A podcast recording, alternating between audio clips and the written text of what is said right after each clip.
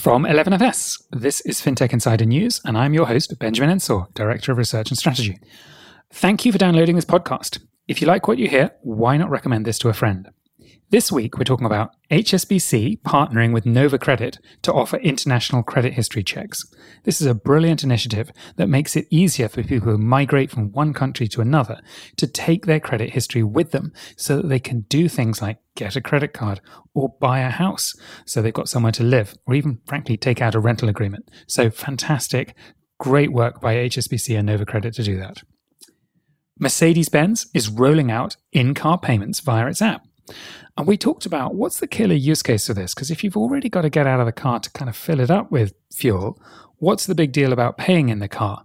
And then we thought about parking and all the different apps that you often have to download for every single car park you've ever visited.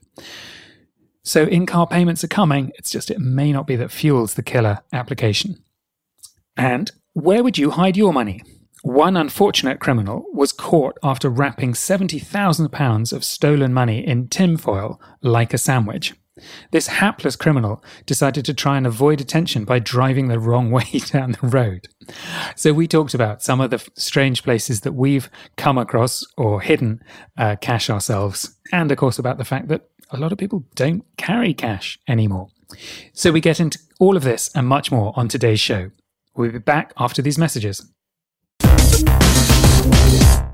Hey folks, we have super duper exciting news. The shortlist for this year's 11FS Awards is officially live. We asked you, the incredible FinTech Insider community, to help us choose the deserving winners of the 11FS Awards, and your response was outstanding. You voted in record numbers, and it's now time to see if your favourite fintech companies made the shortlist. With a total of 10 different awards up for grabs on the big night, including categories like Best Experience Design, Fintech for Good, Best Use of AI, and Consumer Game Changer, there is a lot to look forward to. Don't wait, explore that full shortlist now at 11fsawards.com. That is 11fsawards.com. And be sure to stay tuned to all of our channels to find out who will take home one of the coveted 11FS award trophies on Wednesday, 15th of November. Looking to take your customer journeys to the next level and benchmark your products against the best in financial services? Well, look no further than 11FS Pulse. Home to over 5,700 user journeys covering everything from onboarding to crypto. It features analysis of global brands like Nubank, Revolut, and Robinhood. It's already tried and trusted by big names like Monzo, whose co founder Jonas said their research phase took just a tenth of the time it normally would, thanks to 11FS Pulse. Join Monzo and hundreds of other brands taking their UX game to the next level by booking a demo today at 11fspulse.com forward slash demo. That's 11fspulse.com forward slash demo.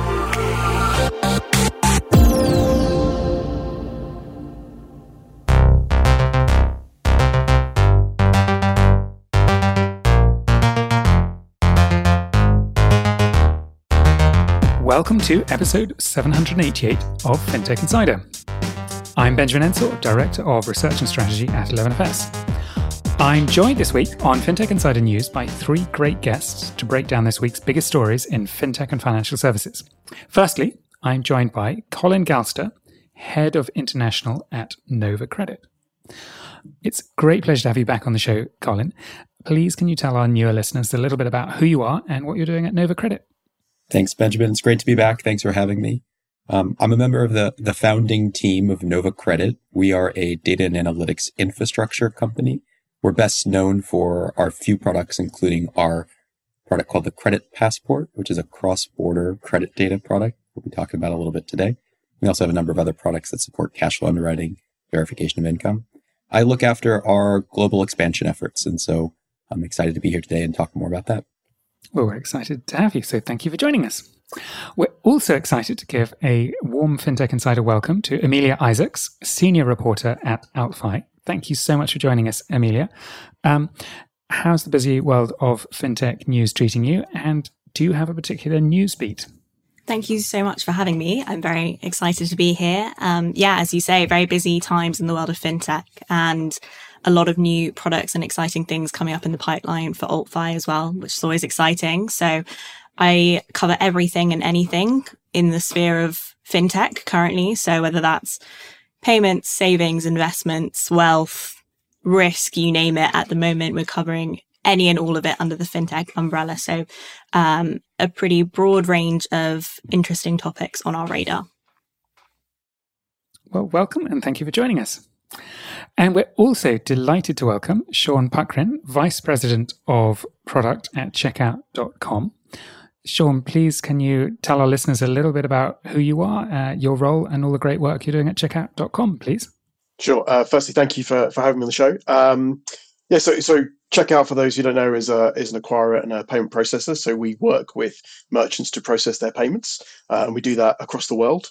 Um, you know, I look after our core payment products, so our acquiring, gateway, authentication, uh, and tokenization products uh, within uh, within the company. So yeah, look, we we recently launched our, our network tokens and, and real time account updater products. So hopefully we'll talk a little bit about that. But uh, but yeah, I cover a, pretty broad range of, of the things we do at Checkout. Thank you. Well, welcome to all three of you. Thank you so much for joining us. And with that, let's get into the news. So, the first story we want to cover today comes from Nova Credit, which is that HSBC has partnered with Nova Credit to become the first UK bank to offer access to international credit history. So, the new partnership between HSBC and Nova means that newcomers to the UK can now use their international credit history when applying for a credit card. The announcement is the first of its kind from a UK bank.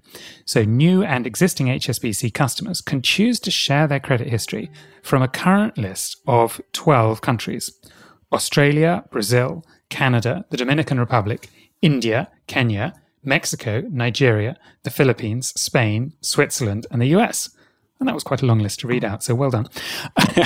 HSBC has seen a 79% year on year increase in credit card approval rates for newcomers to the UK with credit history from those eligible countries. And Nova Credit is the world's only cross border credit bureau.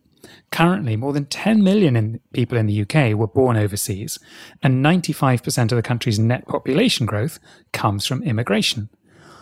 Collin, this sounds like quite a big deal for, for Nova Credit and great news for a, a, group of customers. Can you tell us what this means and you know how the partnership changes what HSBC already does? Sure, of course. Maybe the place to start actually is to take the vantage point of a newcomer to the UK every day thousands of people move to the UK and they're moving for uh, fundamentally moving for better opportunities to make better life for themselves. And they're physically moving across a border, but their financial identity does not move with them.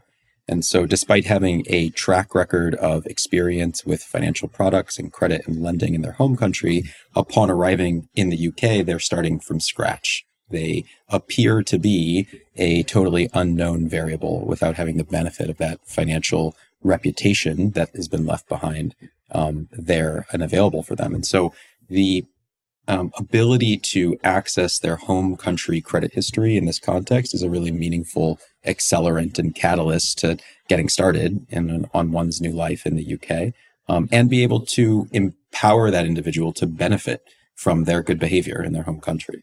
Um, we, we first started working on this problem in 2016. Um, we started out as a US based company, again, on that observation that people were moving to the United States, but they were having to start over from scratch. Um, we began working on this. Our first um, flagship customer in the US was with American Express. Um, and we spent the better part of last year building the foundations to be able to deliver the same capability, which goes by the name Nova Passport, into the UK. Um, and we're very excited to be partnering with HSBC and be able to announce this relationship. Uh, you, you, listed out very um, accurately the 12 countries that uh, HSBC is currently using, but of course, the, the vision for the product is to be able to support all corridors of migrants. So if you are coming not just from the UK to the US, which is where the product started, but now being able to support people moving from the US to the UK or Canada to the UK, or for that matter, the UK to Singapore. We want to ultimately be able to serve all of those corridors. And so this expansion represents a major uh, advance forward on that front. Um, in terms of HSBC, you, you asked kind of how does it differ from they serve this this population today. Um, at this point now, with the benefit of this capability, anyone who is applying for an HSBC credit product now has the ability to benefit from their home country credit footprint. and and utilize that as part of their application um, submission. Um, HSBC, of course, is well known to be one of the you know the world's global bank. They have a um, long-standing strategy to serve newcomers globally. Um, why do they have that strategy? Well, there's there's good business reasons. People who are global citizens they tend to be upwardly mobile, and so we know this this segment is highly profitable and highly attractive from a business standpoint. Um, but it's also nat- a natural starting point for HSBC because of their global brand footprint. Yeah, I mean you're right. It's a it's a very natural fit for HSBC given given their branding. I mean, there's a little bit of me that's tempted to sort of ask, well, how come they hadn't done this before? And I realize that's not necessarily a fair question to ask you, but presumably they were pretty enthusiastic in the conversations with you and pretty keen to to to do this. It's probably not for want of trying. I think it's fundamentally a, a data access problem. that the infrastructure just simply didn't exist. And so HSBC has been historically fundamentally limited in its ability to know a person on an individual level when they show up in a, in a newcomer context. And now, um, by virtue of having that infrastructure built and being able to benefit from it, they can actually treat individuals as individuals um, and actually right size their offerings in terms of credit products to people. So um, you can assess people for uh, you can approve them at a higher rate. I think the the stated number that HSBC shared publicly is around an 80% increase in their approval rates. Um, but they can also offer better terms, better pricing terms, better line assignments, um, better tailored and fit to the individual credit products by virtue of knowing the individual at, a, at that level. Shaun, what did what did you think of this? You must see other sides of this problem, you know, through all the merchants that you have that maybe are, have customers who are struggling to buy because they they are themselves migrants and they haven't got the right type of credit card or whatever. What what did you think of this? Uh, is this is this exciting news? Do you see this as a big deal? I mean, it's definitely a big deal. I think um, you know one of the we we kind of have the the main similar problem we have is is verifying merchants. So people who want to apply to to be a merchant, we have to go through a, a long vetting process because of uh, the the regulatory environments that we sit in, anti money laundering, all that kind of stuff. And so it's a it's a similar problem in that it's a data access problem. It's how do we verify the individuals, one who are they say they are, but then their credit worthiness, and it's hard, right? And and uh, you know, so the, the the services that exist to stitch that data together and present it back in a consumable and actionable way, you know, make a massive difference to to the ability for companies like us to to do our business. So uh, when Collin wants to turn his attention to uh, to merchants, uh, then uh, you know we'd definitely love to chat, right? It sounds like the beginning of a wonderful new partnership. awesome, yeah. Um, Amelia, I'd love to bring you in as well. Um, what, what did you think on this HSBC thing? Because you know you look at it and you think, yes, this is a really good fit for HSBC's brand. But there's a bit of me that's thinking, well, you know, what about some of the fintechs? You know, what about a, a Revolut or a Monzo or you know a Starling? Have have they missed a trick here? You know, great for HSBC. How come you know how come they were first? Like, where, where's everybody else? I don't know. I think that would be a question for for Collin more than it would be a question for me of why why the fintechs didn't sneak in there before HSBC. But I mean, hopefully this means that it sort of paves the way for more similar partnerships and more increased accessibility and inclusion for for groups of people that are largely underserved. I mean, we talked about the fact that it's a it's a largely profitable market, but it is still pretty underserved. Um, the specific mention of Revolut, they just a few weeks ago published data on students specifically, but the amount of international trans money transfers to students, I think it was more than a hundred percent increase. Um, if they just increase since in, since when? Since the previous year. Wow. So okay. I think wow. maybe this is one that we want to double check, but um, I think that if that was a group of people who had access to bank accounts, obviously it's great that we have so many fintechs that are increasing the ease and ability of money transfers and reducing the fees that banks typically have. Um, but if larger groups of people just could open a bank account in the first place or have access to credit cards, then maybe that wouldn't be necessary. Maybe they wouldn't be having to transfer such large volumes of of money from abroad. Collin, how how much of the problem for sort of new migrants to a country does does this solve? I mean, obviously, it's great if you can take your your credit record with you and use that to sort of build a life in your new country. But are there still a whole series of other barriers that, that migrants face when they move to a new country, Of financial barriers specifically? Yeah, definitely. I mean, I think you, I mean, maybe the, the place to start is just to uh, acknowledge that um, we can serve immigrants from countries that have the requisite level of credit reporting infrastructure in the first place, right? If you come from a country that simply doesn't have credit reporting infrastructure or a mature consumer lending landscape as an industry, um, then you know you're, you're going to be limited in your ability to benefit from your um, from a service like this.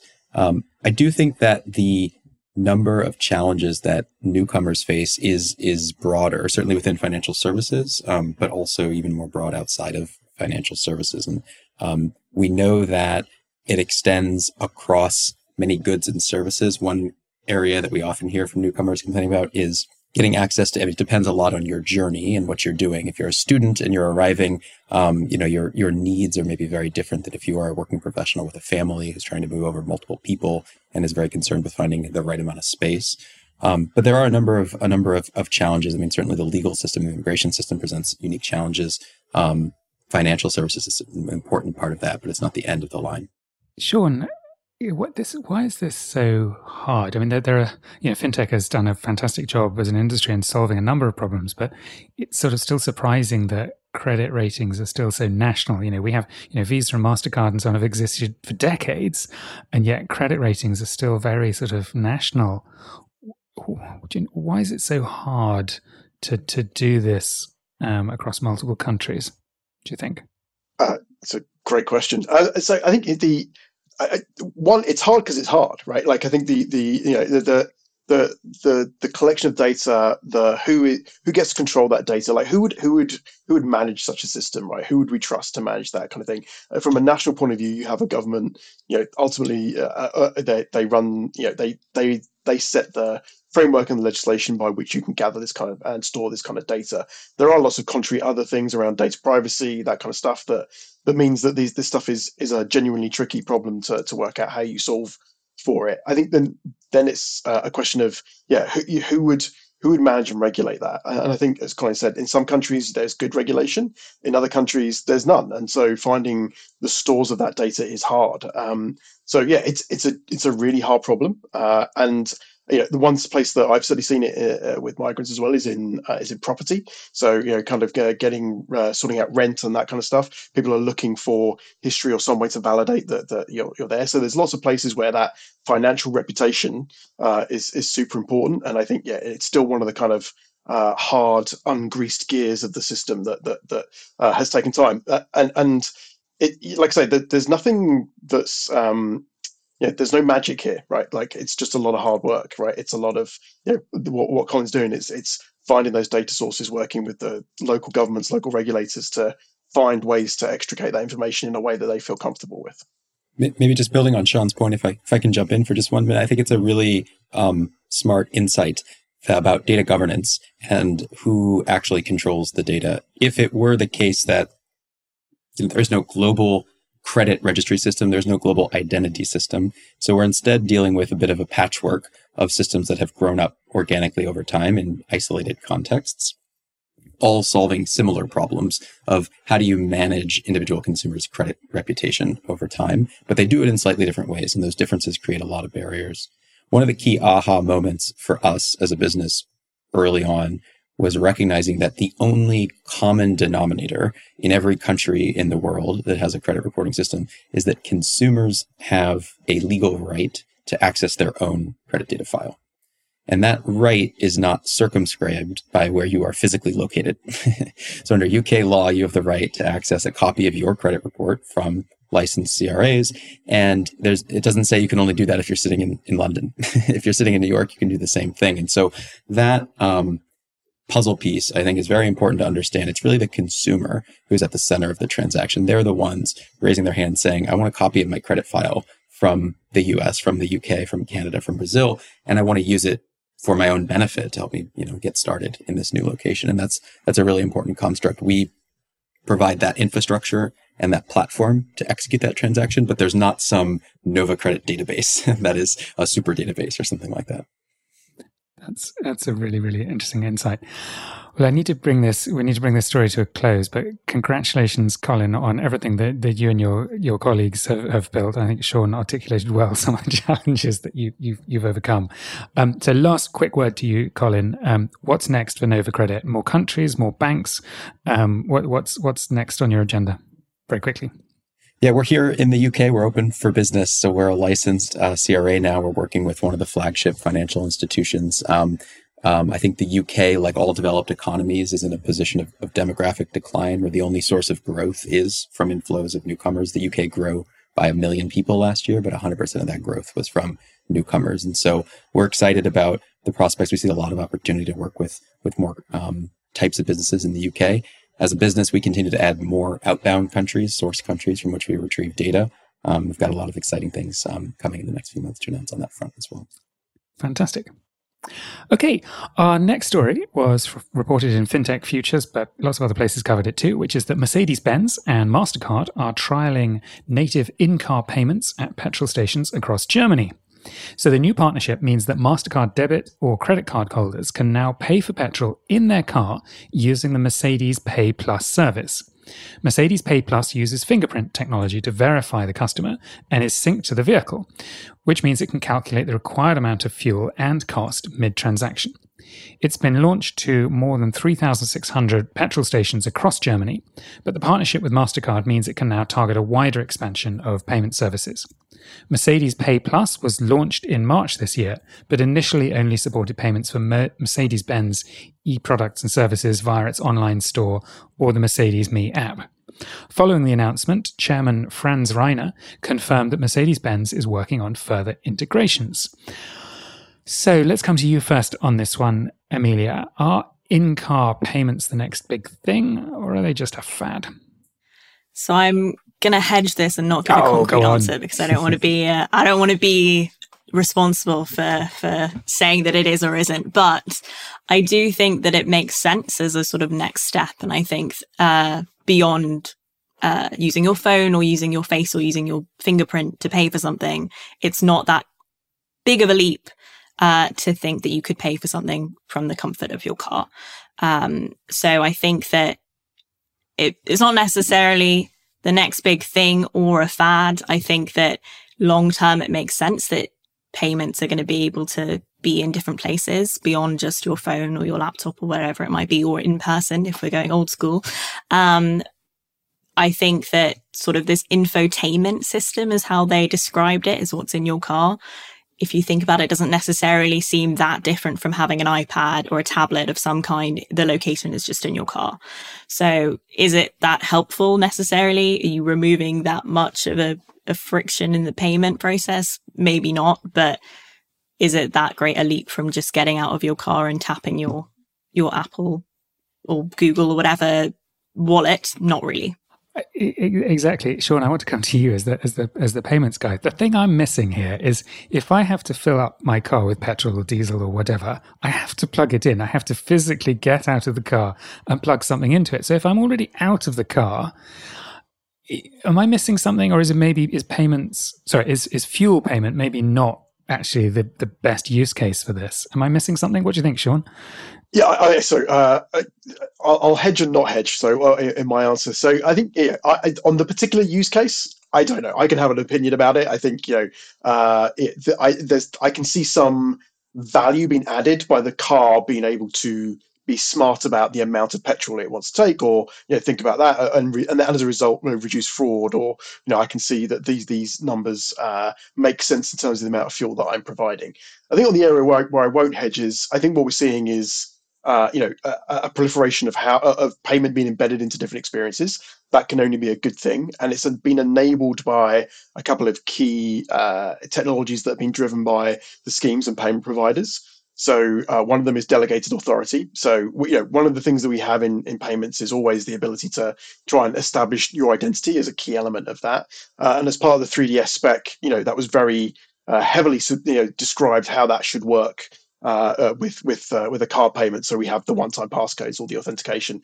With delegated authority, um, you know, we we you can essentially go through a process by which you can be you can be in charge of that authentication. This is what Mercedes are doing is saying, hey, look, we've got a fingerprint scanner in a car that should be you know good enough to qualify for these kind of uh, ways that, that we can authenticate the payments without adding additional friction. So you know they're leveraging that technology to do that. And then the other one is kind of the cloud token frameworks, which allows uh, you to specify a trusted device in this case, the trusted device is a car.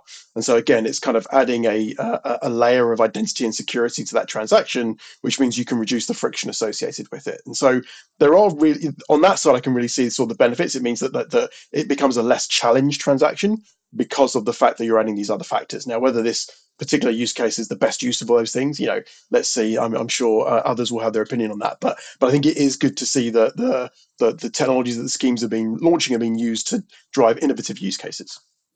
Is the is the use case here perhaps parking where you know, there's a myriad of different parking systems. Every single car park seems to have a different system, and you end up with, you know, dozens of different apps on your phone, none of which ever seem to work.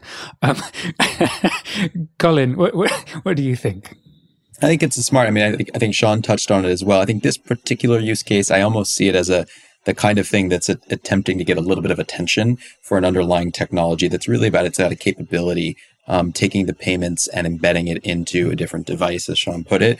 Um, and I do think something like parking makes a lot of sense. I know I personally fumble quite a bit when I go into parking garages, even street parking. There's different a myriad apps you have to download and, and, and use to pay. And it's quite, that's actually quite a frictionful experience. Everyone goes through it because you have to. Um, but I could see the pain as a user or a driver um, associated with that being high enough for me to really care about um, paying through, you know, validating my fingerprint on my car and getting out, walking away, and not thinking twice about it. Amelia, do you think there's a big opportunity for the, you know, for the for the car industry to, I mean, not replace the credit card by you know turning a car into a payment device, but but do you, do you do you think there's a do you think there's a wider a wider opportunity? Is this do you think this is the beginning of a new thing where maybe a whole bunch of things that we're buying for our car or related to our car or even other things we're just getting for the home is this the beginning of a new frontier um, or is this just a gimmick yeah, I mean, it might be. I think parking is definitely the use case that springs to mind as the the thing that makes sense. But there was research done that was part of this um, announcement by GfK, which on behalf of MasterCard, which said that 60% of 18 to 39 year olds would prefer to pay for their petrol using a built in payment system. So as much as to me and to all of us, maybe it doesn't really make sense if you're getting out of the car anyway. Apparently 60% of this age group would prefer to pay using that. And there's an increasing number of people that said that they would be happy to use it to pay for other things. Now, to me, using my car to pay for something completely unrelated to car products seems a bit odd. Um, but again, if it's, if you're using your phone, if you're using your face ID and it's connected to your car in some way, then it doesn't seem like that great a leap to be using that as your method of payment if you're in your car anyway and it becomes easy and they make it easy for you to make those payments. Maybe it starts off with being petrol, fuel, or parking, or car insurance and things like that first before I don't know if you're going to pay your phone bill through your car, but um, and I don't think it's going to be making its way into being a, a very very large credit card anytime soon. But I don't think it's a, a massive leap for it to be used, especially as an identity verification, as you said, Shaun, um, for payments. But if we if we think back, you know, we, perhaps back in about 2000, people didn't foresee the extent to which m- mobile phones would just become the way that you know millions of us, billions of us potentially just pay for stuff. Um, could it be that in 10 years time actually just paying for things from your car just seem is just a completely natural and normal thing to do that we we're just doing all the time? Yeah. Maybe is it maybe it's more of a is it a passenger driver thing? Is it that the passengers actually sitting there shopping away? Uh, sean what do you reckon yeah, I, think it's very possible. Given I think, and I think it's more to do with the platforms the cars run on than than anything else. If you, you know, at the end of the day, Android and iOS are taking over cars, and these are the platforms that hold our payment credentials. And so, leveraging those payment credentials in other ways, uh, you know, makes sense. I, I, I agree with Amelia. It, it, probably makes sense to do them in the context of a car, you know, uh, element rather than use them elsewhere. But that but that sphere will grow. I think the other thing, and I think the the main opportunity for the for the car manufacturers here is is is the is this kind of emergence of car as a subscription platform mm. and so um you know i think we're seeing more and more of that and where you know uh, can i if i want I have a I have a feature in my car, but to leverage it, I have to pay a subscription and or, or pay for a one time cost. So like I want the aircon on, I'll pay for it. I don't know where we get to that far, but like you know, I think you're starting to see those types of models, uh, you know, being being started by the the car companies. I think it's more likely to make sense in terms of fuel insurance, particularly, uh, and and where we get to more of as kind of like uh, pay as you go models for for for leveraging a car. I can see those things, yeah, with embedded payments making more sense, uh, less than I'm going to do my grocery shopping through my Audi, right? so yeah. And less than until we actually get driverless cars, then it might, then the driver passenger shopping while driving might make a bit more sense. I'm reminded of um, a story that came out in it was one of the natural disasters in the states. I can't remember when it was. It, it might, might, have been somewhere sort of in Louisiana or whatever. And there was a hurricane coming, and Tesla suddenly announced that it could extend the range of a whole bunch of cars, of its cars. And I was thinking, well, if I'm a driver, yeah, that's great that Tesla suddenly extended the range of my car. But also, like, well, why on earth didn't they just give me the longer range in the first place? And so, sure. And I think you're making a really interesting point about did car manufacturers start sort of limiting certain features and charging? You know, is is, is driving your car going to become like a Ryanair flight? Um, well, I, I, think I think driving car will become like choosing an airline, and therefore, in some cases, you may pick the Ryanair version. In other cases, you might pick the the, the Virgin or the Emirates version of, of the of the car that you uh, experience that you want, right? I guess Mercedes Benz probably wants to be the Emirates of of, of car uh, providers rather than the, the, the Ryanair. But maybe I should shut up before I get in trouble. Right. Let's move on. Um, we will take a quick pause here um, while uh, my lawyers speak to me, and we will be back very shortly. A lot of you know 11FS for our chart topping podcasts, our events, videos, reports, and a bunch of other cool stuff that we do. But what a lot of you don't know is that this is just all our side hustle. We do so much more than that. At 11FS Ventures, we're partnering with ambitious businesses around the world to design, build, and launch truly digital financial services. We are building banks, shaping new propositions, and growing existing offerings that change the fabric of financial services. And our design, research, strategy and engineering experts are working to improve your customer's relationship with money. To find out a little bit more, check us out at 11fs.com forward slash ventures. Welcome back. Before we get into the second half of the show, a note to go and check out our most recent FinTech Insider Insight show. Our very own Ross Gallagher is joined by some expert guests to discuss careers in financial services. They discuss what you should look for in a career in financial services, how it's changed over time, and how fintech has changed some of the historic image problems in banking. So go and listen to that episode. Find it in our podcast feed. It's the one just below this one. Right, let's get back into the news. So, our next story is from AltFi, and this is that Standard Life and MoneyHub in the UK are launching a new commercial pensions dashboard. The new dashboard will sit within Standard Life's customer app and expands on the firm's existing partnership with MoneyHub. The app already includes access to Money Mindset, which is MoneyHub's financial wellness tool, which provides customers with real time insights on their spending and savings behavior. The pensions dashboard will be integrated with this to give customers a more advanced and immediate view of their retirement savings. It will be one of the UK's first fully functional pension dashboards. The new service will launch to Standard Life's 4 million customers when the Financial Conduct Authority's regulatory approval process comes in. If successful, Phoenix Group, which is Standard Life's parent company, may expand the service out to its 12 million customers. Amelia, you reported on this story on AltFi. Can you tell us a little bit more about this? What exactly does it mean for Standard Life's customers? And is this good news?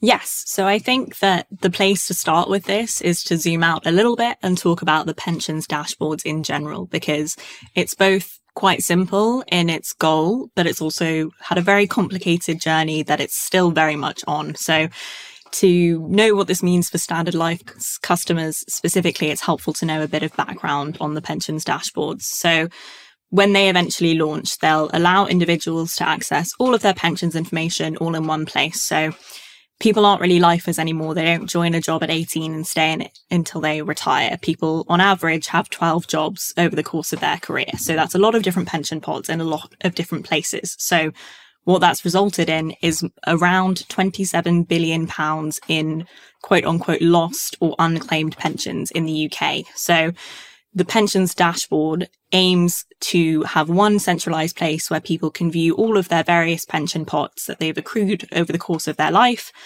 in one central place. Now, it was originally meant to launch in 2019. It then got pushed back to August 2023, uh, which we've just passed, and it's been delayed again until October 2026. So when we talk about this product that Standard Life is coming out with, it's also important to know that it's potentially years in the future. We don't exactly know when it's going to be yet because that will be determined by uh, people outside of Standard Life's control because you need all the pension schemes and pensions providers to opt in. Um, well, not opt in, they don't have a choice. They have to do it, but they have to connect. Um, so the deadline of October 26 is the deadline they have to connect by. So you're saying this is like open banking, this is open pensions, but the regulation is just being pushed further and further out into the future? Yeah, that's a very good uh, point of comparison, um, in fact. And because it was started before open banking was really a thing, that's part of the reason why it's been pushed is because now that we have open banking, it makes it easier to amalgamate all these different bits of information, but it means they sort of start it again. Why is it taking the regulators so long? And I realize this may be an unfair question because you may not have spoken to the regulators, but why? it seems an awfully long time to, to delay something from 2019 all the way to 2026. Mm-hmm. I mean, mm-hmm. you know, that you know, you could have a seven-year-old child in that time. I mean, it, it, that's bizarre. I agree. I wish I could tell you. I wish I knew the answer um, because it's kind of baffling. And and based on the numbers, there's there's so many people who are missing out on on a lot of money because they have bits of their pension lost in different places that they don't know how to access. And this product would would be a huge help. Um, so obviously it helps you throughout your lifetime being able to access it and have a view of your pensions. But specifically, if you were, if you've wanted to take your money out of your pension in the last seven years, um, or over the course of seven years in total, when we get to 2026, which is when it might be that this eventually comes out, there's going to be a lot of people who in that time frame have missed out on a lot of money. So I don't really know why. I think I think the open banking introduction is part of the delay, but then that also should have sped things up. Collin, this sounds like um, the sort of problem we need, you know, some Nova Credit thinking to, to to to solve. And you know, because you know, let, you know, Amelia is absolutely right about people switching jobs, but of course, some of those people switching jobs are switching countries to change jobs, and, and then suddenly you've not only got multiple pension pots, but you've got pension pots in different countries under different regulatory schemes. Ah, is is this something that you you've even talked about it Nova Credit as something? I mean, do you see any ways to to address this? Well, yeah, it, it, does strike me. I'm just hearing Amelia describe the challenges. It does strike me that the heart of the challenge is very similar in nature to what we discussed earlier, in that you've got people taking different types of life journeys, and you've got underlying data infrastructure and databases that were built in a different time under different assumptions. And it's now we're trying, we're in the challenging position of trying to mesh those things together and make them work and building a modern architecture that allows individuals to make choices like moving between jobs or like moving between countries and still yet benefit from the things they're entitled to in the case of pensions is something that I think is a real really hard challenge. My my instinct and my intuition again from our experience building uh, that type of financial architecture is um, some sort of yes open banking paradigm is probably the right way to go having more open standards and making more interoperability and allowing consumers to be able to have the tools like dashboards to be able to um, make changes and make decisions is, is probably the right way to go. I don't i don't think there's a way to um, backward integrate um, the you know uh, old architecture into the new paradigm. I think it's just building the the layer on top that's going to be able to make it interoperable is probably the way to way forward.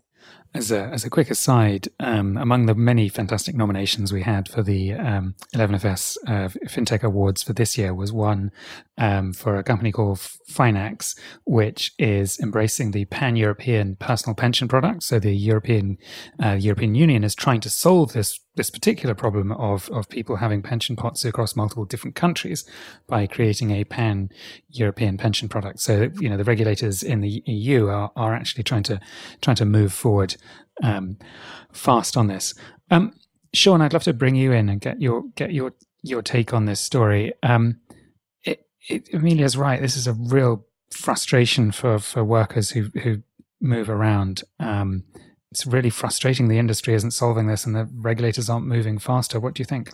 Yeah, I mean, I, am again myself in trouble here and say that I suspect that, or I have a hypothesis, so no facts, uh, that the the the the pushing out of the regulations to, to do with people not being able to build the systems quick enough, right, and uh, a lack of incentives to to do so, right. Um, that's kind of certainly what happened in open banking as well, right? So, and I think you know, any of you who have a pension in this country, uh, log on to your, your, your pensions. I don't think you're seeing you know a hotbed of uh, sort of uh, UX uh, and uh, technical capability to deliver these things, right? So um, my sense is that the, these things are it's a I, I, I think I think the nation is desperate for it. Um, it's a massive, massive problem, and I think you know if we if it can be established, then those who embrace it and leverage it will do very well. And I think you know uh, the from a regulatory point of view, yeah, like I say, I suspect they're just a bit hamstrung in terms of of getting the the companies to to all play along. I, I think the um, just just the the sheer amount of money that's lost here is is criminal. Um, the the incentives in, in the pension industry, I think, are wrong, and I think this goes a long way to to address it. If I think about, do I get to choose my pension program? No, it's choose, chosen by my company, um, and you know, as a result, the incentives are there to drive to win that business, not necessarily win my business once I've left that company. And so, by you by having these systems in place, suddenly I and I, I have visibility. I can then make decisions about where I put my money uh, and what the impact of that can be. And that's just not a, a tool or a service that people are aware of. The, the amount of effort that you need to go to to do that yourself is is huge, and with no guarantee of, of better outcomes as a result. And so, you know, it's it's it's long overdue. I kind of I can understand the industry inertia to, to get there, but um, it is up to the regulator to kind of uh, you know, poke them pretty hard to get there. I love that point you make about, you know, one of the problems is the pension industry is focused on the employer rather than the employees and therefore haven't got an incentive to solve it. And I, I think your hypothesis about the, the, state of systems within pension companies is probably correct, but um, maybe maybe some of our listeners will, will, will tell us we're wrong. Um, Collin, the, the, US with companies like Plaid and so on, and you know the 401ks and rollovers and so on, it's a bit further along the road here, right? It's easier for Americans to get a sense of their retirement savings and aggregate all of those into one place. Am I am I right in saying that America's just well ahead of the UK in this area? Not well ahead, ahead.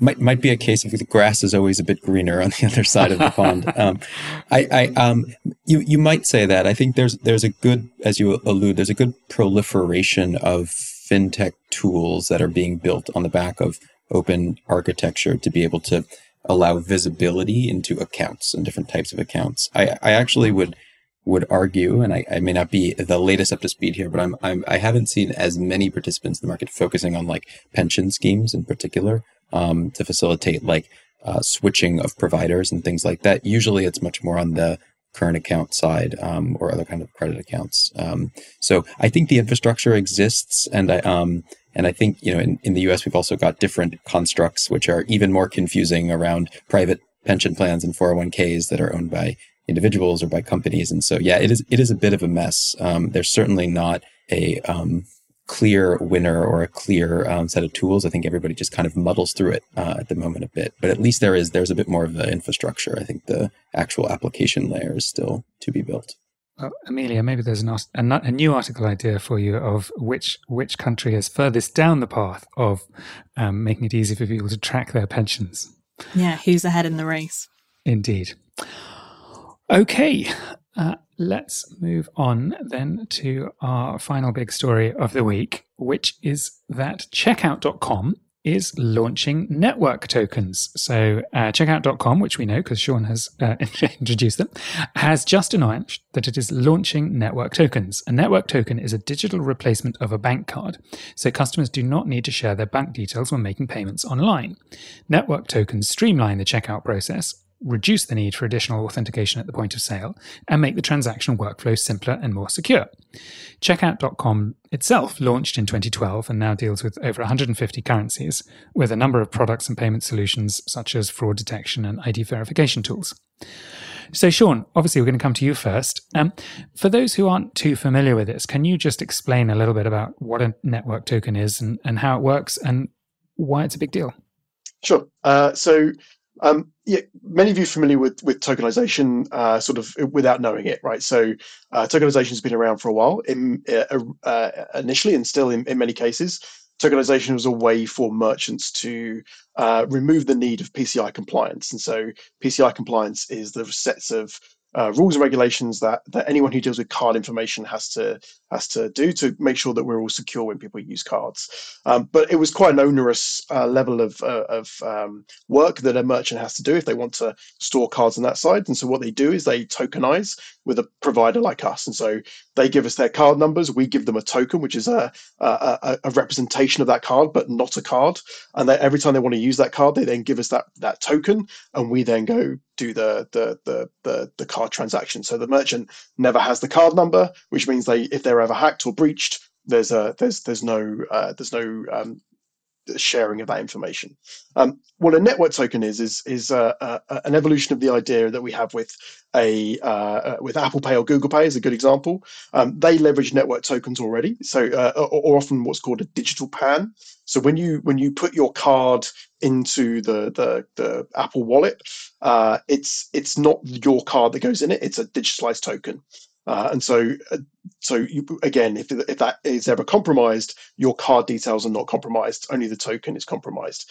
Uh, so network tokens is the extension of that idea. So taking that idea of a digital token, uh, your card is turned into that digital token. That digital token is then is unique to you and the merchant. So it's only ever usable in that context. Uh, and so what we're doing is we're enabling every time that uh, a transaction happens, we can substitute your card out for a network token. We talk to Visa and Mastercard to get that network token, and then that network token then lives between is a relationship between your card and that merchant, and so it's more secure. It's uh, it, it's um, uh, you know, and if it's compromised, then the the blast radius of that leak is is pretty low because it can only ever be used in the context of of one merchant. So um, this enables uh, it, it, often in in payments we have a we're often trading off risk versus acceptance rate versus cost network token is one of those nice products that increases the all of those well decreases cost but yeah it's a it's an improvement in all of those areas how is it different and maybe i missed it in what you said how, how is it the network token different from the sort of tokenization that you're doing already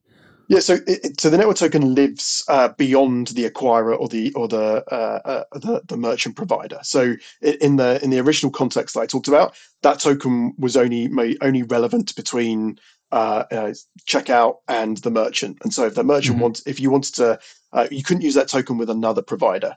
What a network token does is that it, it lives in the whole scheme. So that that that network token is known to Visa and therefore can be used with any number of uh, merchant providers. So it's a genuine, unique thing between you, your card and the merchant, but can be used if the merchant has multiple payment providers or works in different countries, that kind of stuff. That network token is still pervasive across all of those things. Got it. Got it. Okay. So um, essentially, this just creates more security in, in payments because it reduces the number of places where customers' card details are getting stored, which reduces the risk of that information leaking out onto the dark web or wherever. Exactly. Uh, the, the, other key benefit is is uh, you know we, what we term lifecycle management, but that's a fancy name for uh, you know making sure that expiry dates don't cause you to miss payments. And so uh, a network token's lifetime can be different to your card.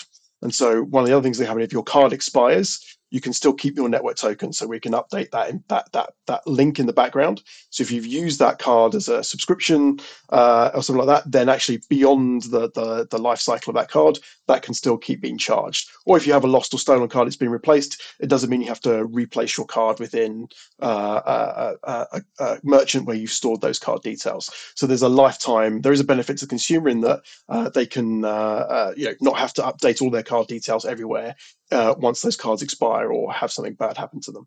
So, so technically, in the background, as, as checkout.com, so let's say my card has expired, and and presumably my bank is issuing a new me, me a new one, and maybe I've already got it digitally. But how do how do you know that, I, that I've got a new a new card and I haven't closed that account down, presumably are you checking in the background, or is it just a safe assumption that it's still valid? No, yes. So we're going back to the schemes. So the issue is updating the schemes, and then we're going back to the schemes every time that card's used to say, "Hey, is this card still valid? Is this token still valid? Do we need to update the network token? If so, yes, no, or kill it." Right? Yeah. So it doesn't mean we're automatically going to uh, approve that transaction. It, it means that we're in the background constantly updating that information to make sure that the the card details that we have and the tokens that we have are valid tokens to process transactions the issuers are doing the same on their side. So uh, they're constantly talking to the schemes to make sure that they're updating the, the schemes with that updated information of whether your card's been lost, stolen, updated, uh, all of that information. And will customers, consumers, will consumers even see this? Will consumers be aware? I mean, you know, are Amelia and I already using network tokens and we just don't realize? Will, will customers have to do something new, or is this um, in the background?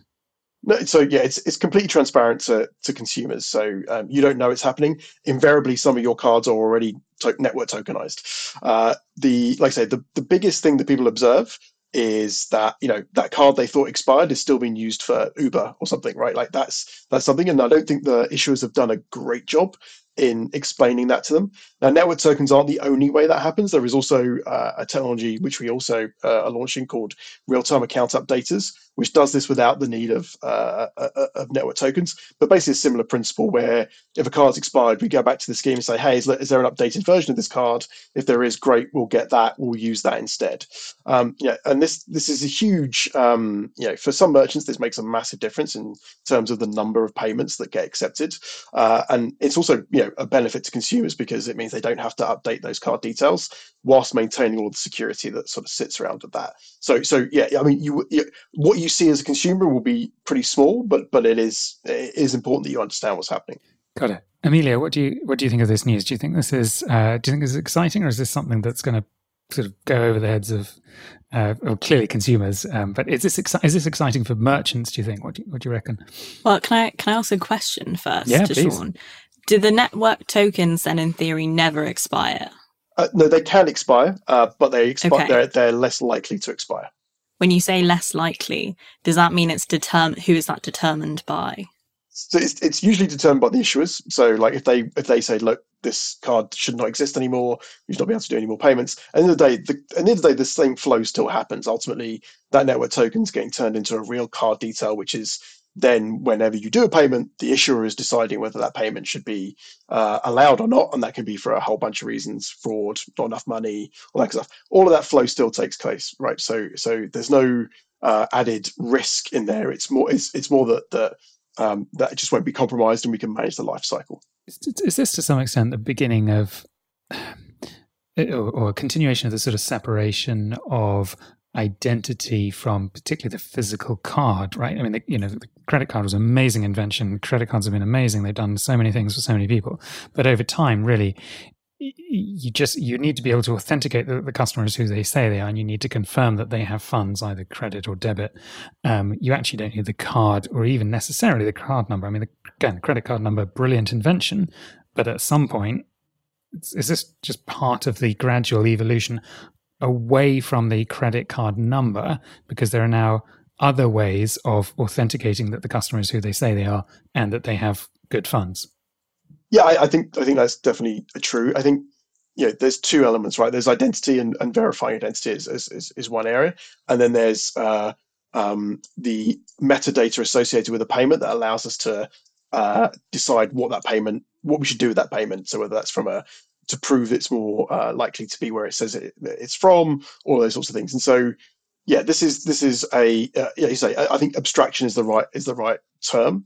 You know, there's there's a lot of you know cards become very institutionalized in the way that people think about payments. Doesn't mean they're always correct, and so this is leveling up their the ability to secure that data as it flows through the networks whilst also providing the levels of metadata that all the players need to be able to make good decisions about those payments. Thank you. Collin, I'm sorry I didn't give you a chance to, to, to, to chime in. What do you think? No, no, not, not at all. I mean, I think it's it's fascinating. I love any advances that uh, drive uh, greater abstraction away from um, the kind of um, uh, fragmentation um, that existed um, in old systems. And I think that the ability, I guess, as I understand it at least, it helps to preserve continuity of the relationship between the merchant and the consumer, the tr- person driving the transaction over time and across geography. And it just makes a better user experience in that way as well. So, um, one, one question I had, Shaun, if, if you don't mind, um, does it, do network tokens, I understand that they reduce the prospect of bad actors getting access to sensitive information by reducing the surface area of like where the sensitive information is stored. Um, are there other benefits from a user journey perspective in terms of authentication? Is authentication um, at a higher standard, or is it in other ways um, less risky? So, it, it, authentication is necessarily a high standard, but because of the all the reasons we've described, there's there's you can you know, factor that into your decision making about whether you want to challenge a transaction. And so uh, there are many things that go into that. So uh, you know, any, all the players in that in the ecosystem will be making decisions based on the data they have about whether that whether they should trust that transaction, put that transaction into more of a more more of a challenge state. So give you the one-time passcode or make you authenticate that transaction.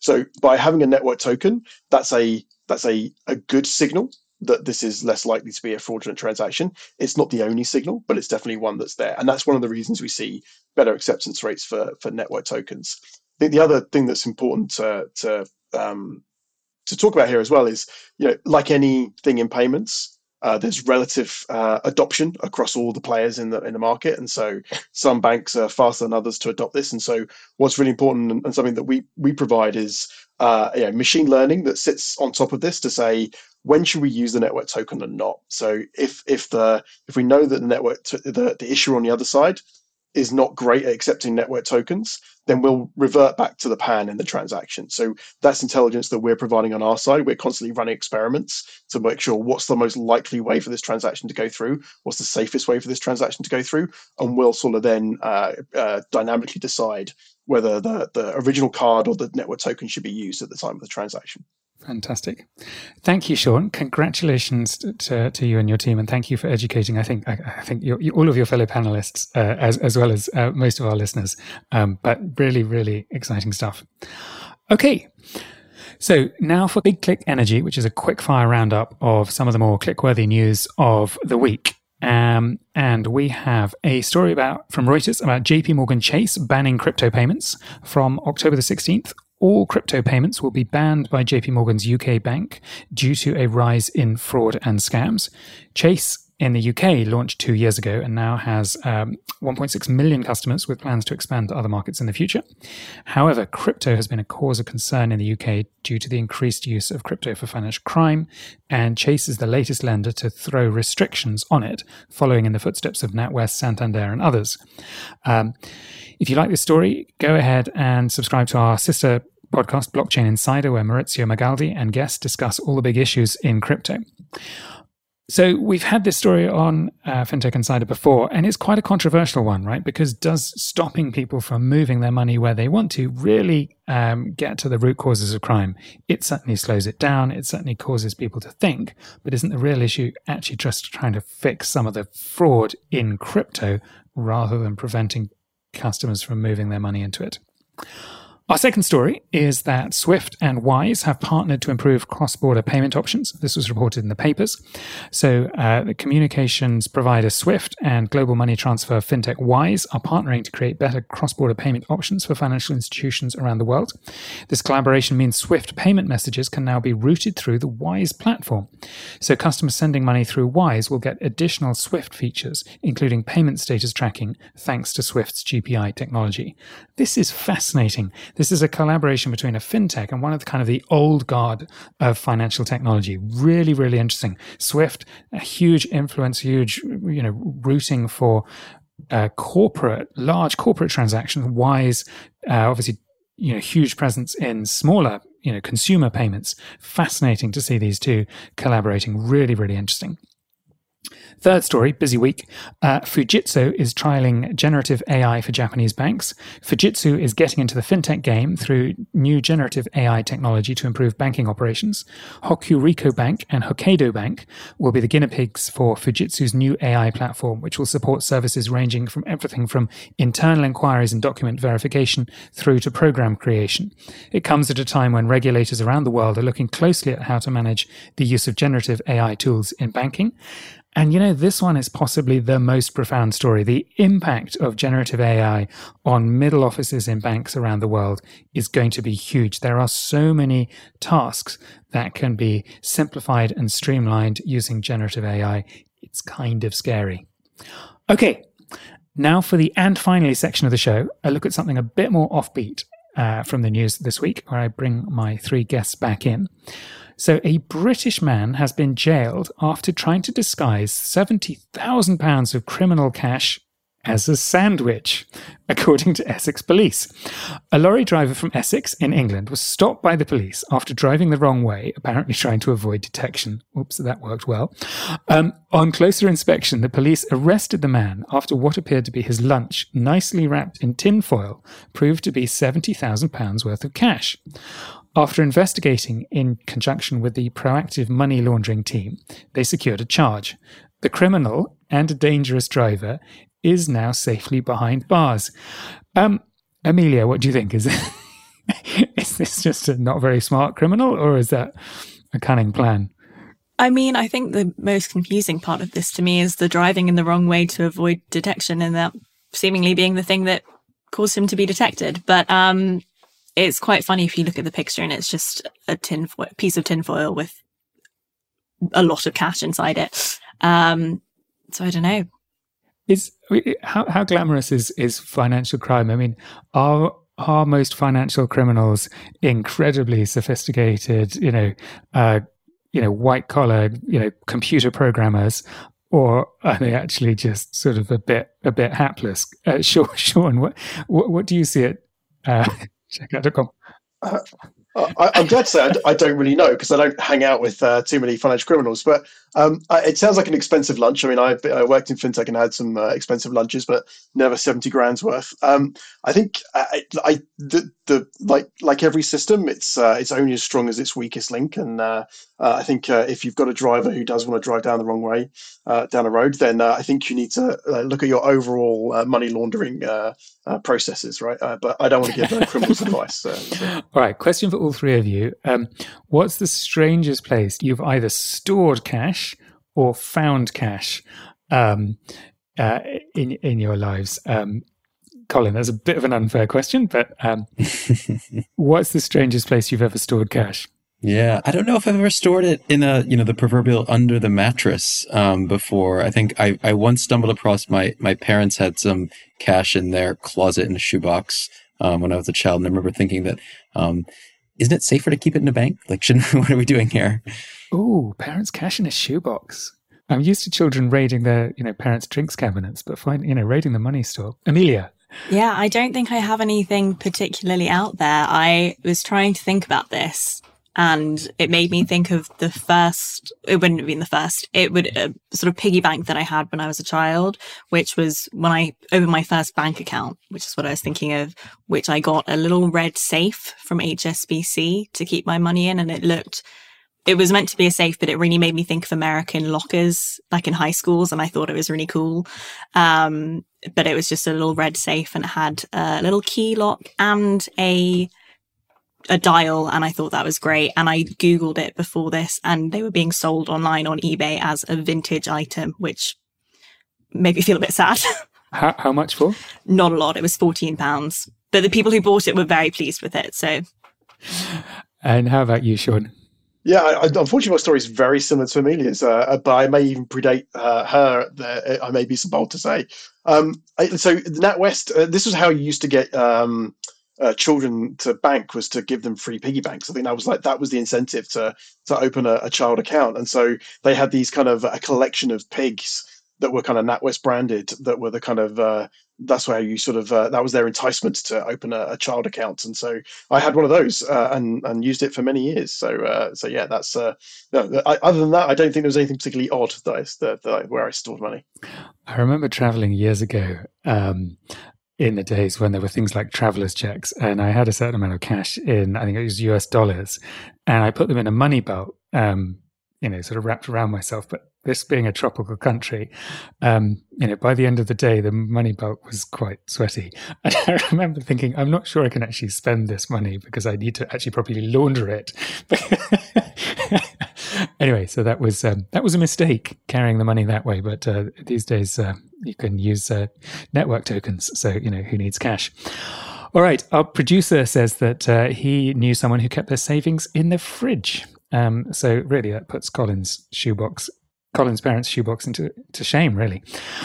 All right. So that wraps up this week's uh, FinTech Insider. Thank you so much uh, to my three fabulous guests. You've been amazing. Where can people find out a little bit more about each of you and the work that you've been doing? Um, Amelia, uh, ladies first. Thank you. Uh, you can find me writing on altfi.com. Uh, you can send me an email. It's just amelia at altfi.com or add me on LinkedIn, Amelia Isaacs. Collin? Thanks for having me. Uh, feel free to find out more at novacredit.com um, or find me on LinkedIn, Collin Galster. And Shaun. Yeah, uh, so check out all our products and our new launches are on checkout.com. Uh, and you can find me uh, on LinkedIn, uh, Shaun Puckrin. And as for me, Benjamin Ensor, you can find me on LinkedIn or you can find out about all the great work uh, that the team are doing at 11fs.com. So, thank you all so much for listening. I hope you enjoyed it. Please do join the conversation on social media. Um, thank you very much for listening, and goodbye.